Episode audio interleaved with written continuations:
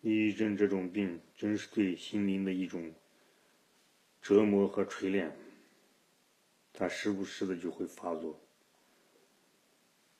往往是一个念头，因一个念头引发的，使人陷入了深深的忧愁、忧虑、担心、恐惧、悲观、消极的。所有消极的念头，最终导致了人的躯体浑身乏力，没有劲，精气神好像被抽空了似的，那种感觉是难以用言语来表达的，非常的痛苦，非常的难过，就好比。下水道被堵了一般，或者人得了尿毒症那种感觉，浑身都泛滥了，所有的硝基、污染物泛滥了全身。有时候考虑到，为什么这个世界是这么的不公平？这个世界为什么对自己这么的折磨，这么的不公平？有时候会伤心的流泪。忍不住的觉得自己非常的可怜，非常的悲哀，无以用言语来名状，那种感觉是不能自拔的，无以复加的。但是，这又有什么用呢？只有拿出行动去改变。人的上帝就是自己。基督教在最不依靠的时候，有了一个上帝。上帝是最后的依托，最后的安排。而佛教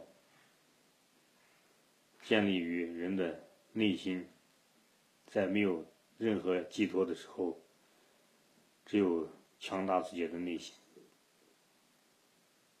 自己的内心就是成佛，内心强大，就可以使自己的心安住，不迷乱。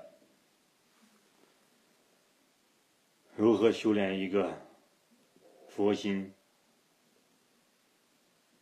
这里面佛教里面的《金刚经》说的非常好：“因无所住而生其心。”那种情是空灵的心，自由的心，无拘无束的心。他不受任何人事物的干扰，他有自己的定力。这就是最后的信仰寄托。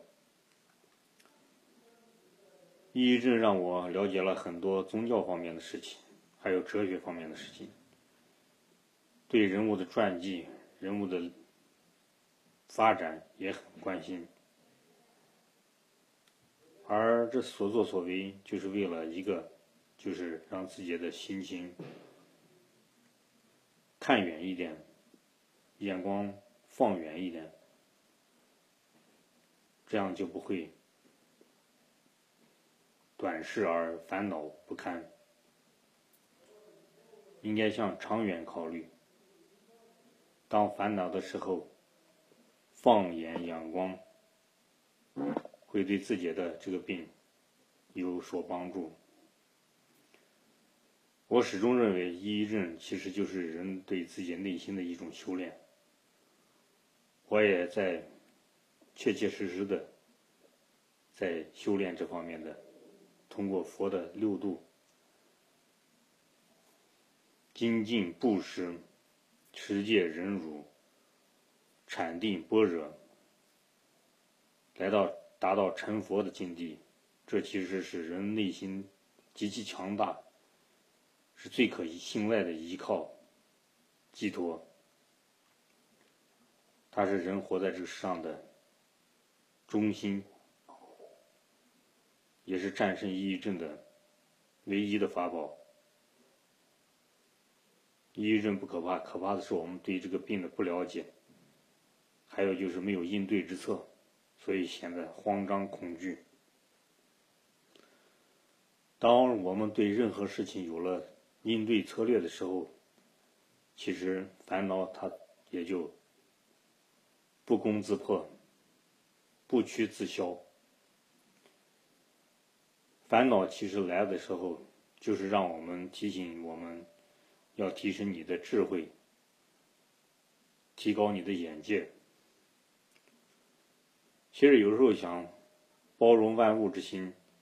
并不是让我们对恶势力不斗争，而是采取一种更高远的目光去对待这个恶势力不好的事。其实恶势力不好的事，它也有它的作用，它也有它的智慧。隐藏在其中，万事万物都是对立统一的，善恶美丑、胖瘦高矮，只有对比了才有另一方。如果没有对比，那么这个世界将变成什么样子？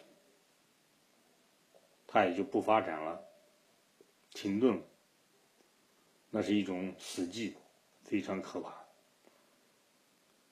佛教说的涅槃，其实人的就是一种人的心灵的一种升华、智慧的提升、心灵的成长，这是人最大的财富。有一个大师说了，其实最宝贵的东西是最不值钱的，这就是智慧。平静心、淡定，这是不需要钱的。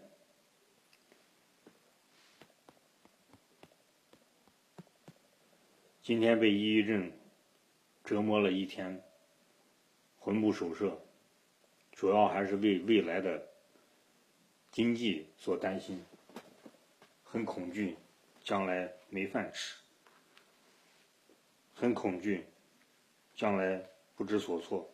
不知道该如何应对，以前从来没想过，现在想的越来越多。